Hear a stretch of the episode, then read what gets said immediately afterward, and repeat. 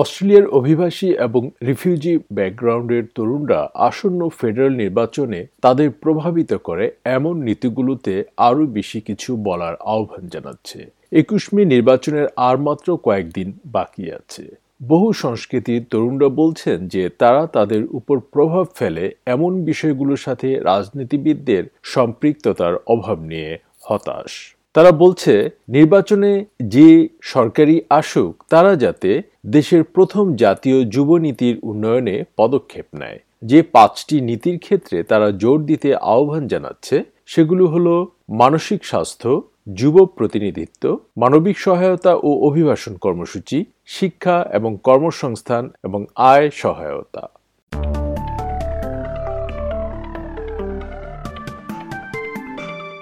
একুশ এপ্রিল দু হাজার বাইশ পর্যন্ত এই ফেডারেল নির্বাচনে যুব ভোটারদের তালিকাভুক্তির হার আটাশি শতাংশেরও বেশি, যা দু হাজার উনিশ সালের নির্বাচনকালীন সময়ের চেয়ে দুই শতাংশ বেশি। একুশ বছর বয়সী রহিম মোহাম্মদী বলছেন যে তিনি হতাশ কারণ প্রার্থীরা তরুণদের, বিশেষ করে অভিবাসীদের আকৃষ্ট করতে খুব বেশি কিছু প্রতিশ্রুতি দিতে পারছে না। তিনি বলছেন, আপনি কোনো সমর্থন অনুভব করেন না, নিজেকে সবসময় একজন বহিরাগতের মতো অনুভব করেন। আমাদের কথাগুলো শোনা দরকার। রহিম দু হাজার তিন সালে আফগানিস্তান থেকে শরণার্থী হিসেবে অস্ট্রেলিয়ায় আসেন। ব্রিসবেনে তার পরিবারের সাথে বসবাস করেন। ইংরেজি বলতে না পারায় এবং সেখানে কোনো সহায়তা নেটওয়ার্ক না থাকায় তাদের সেখানে থিতু হতে পাঁচ ছয় বছর সময় লেগেছিল। Bullied constantly in schools because I used to go to a, a primary school outside in public. You know, walking around with my family, we'd always get death stares from people. You know, our neighbors would always throw junk over their fence towards us. We'd have people come knock on our doors in the middle of the night trying to scare us and get us out of our houses. You know, just driving on the roads and having people stare at you, honk at you, stare at you even more. Pull over on the side of the road if you're walking late at night or something. It was terrifying, you know, and it it feels like a nightmare when you think about it.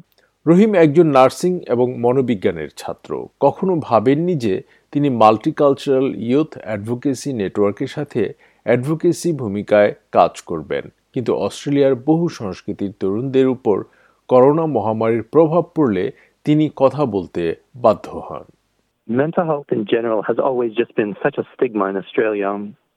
And especially for someone who's newly arrived to Australia or migrated to Australia, the problems that they face are so much more unique and so much more complex than, you know, an average mental health case.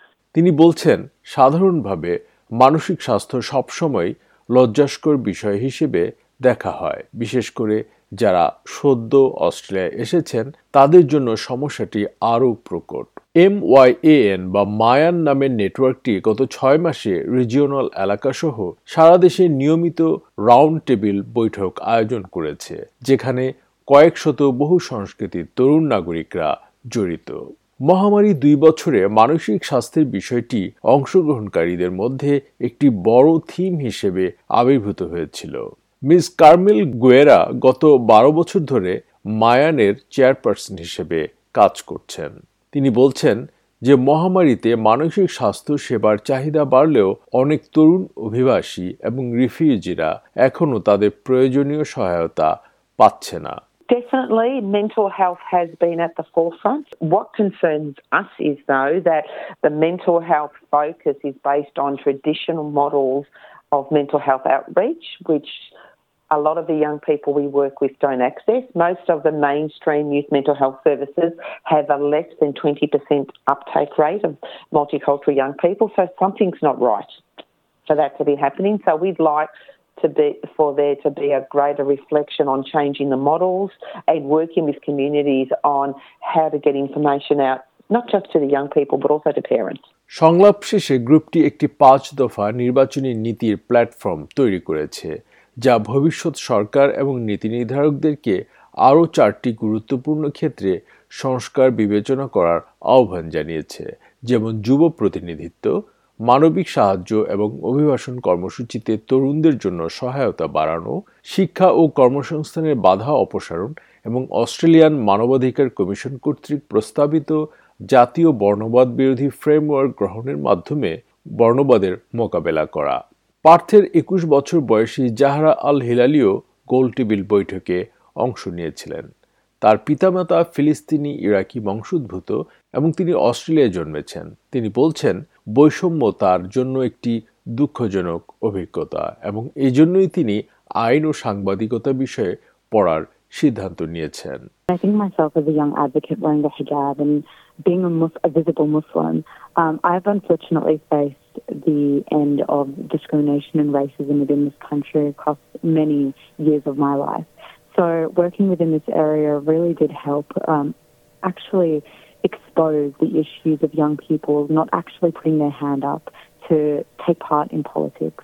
তিনি সমাজের নেতৃত্বের সকল স্তরে লিঙ্গ এবং সাংস্কৃতিক বৈচিত্র্য নিশ্চিত হবে এমন কিছু দেখতে চান We'd love to see more diversity in politics, but I think until we actually address the issues of racism and how we can socially create a cohesive environment for young people to not fear their surroundings, to not fear the judgment and the discrimination that may or may not follow them, that's when we can actively, you know, cre- create that inclusive and united Australia that we all continue to speak about. আর সে কারণে তিনি বহু সংস্কৃতির তরুণ নাগরিকদের চাহিদাকে স্বীকৃতি দিয়ে জাতীয় যুব নীতির বিকাশের জন্য মায়ানের আহ্বানকে সমর্থন করছেন।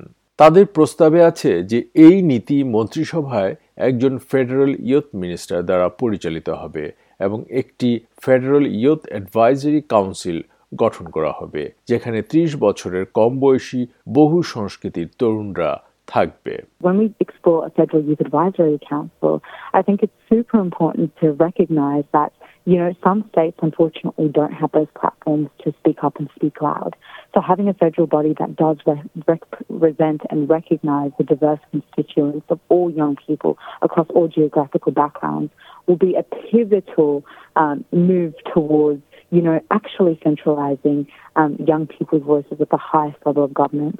এই নির্বাচনী প্রচারণার সময় রাজনীতিবিদদের আচরণ পর্যবেক্ষণ করে যাহারা বলছেন যে তার মতো যারা একদিন রাজনীতিতে প্রবেশ করার কথা ভাবছে তারা তাদের এই আচরণে হতাশ I think politics gets quite dirty, and I think um, when we're when I'm specifically speaking to migrant and refugee communities, I think many communities that I've been a part of and have engaged with have been very frightened to even you know speak up against um, or speak out loud of, uh, of their thoughts of what's going on in this current election in this current climate of things. Um, I I think um, ultimately many of us do tend to hold our tongues because of the experience of being excluded from this country.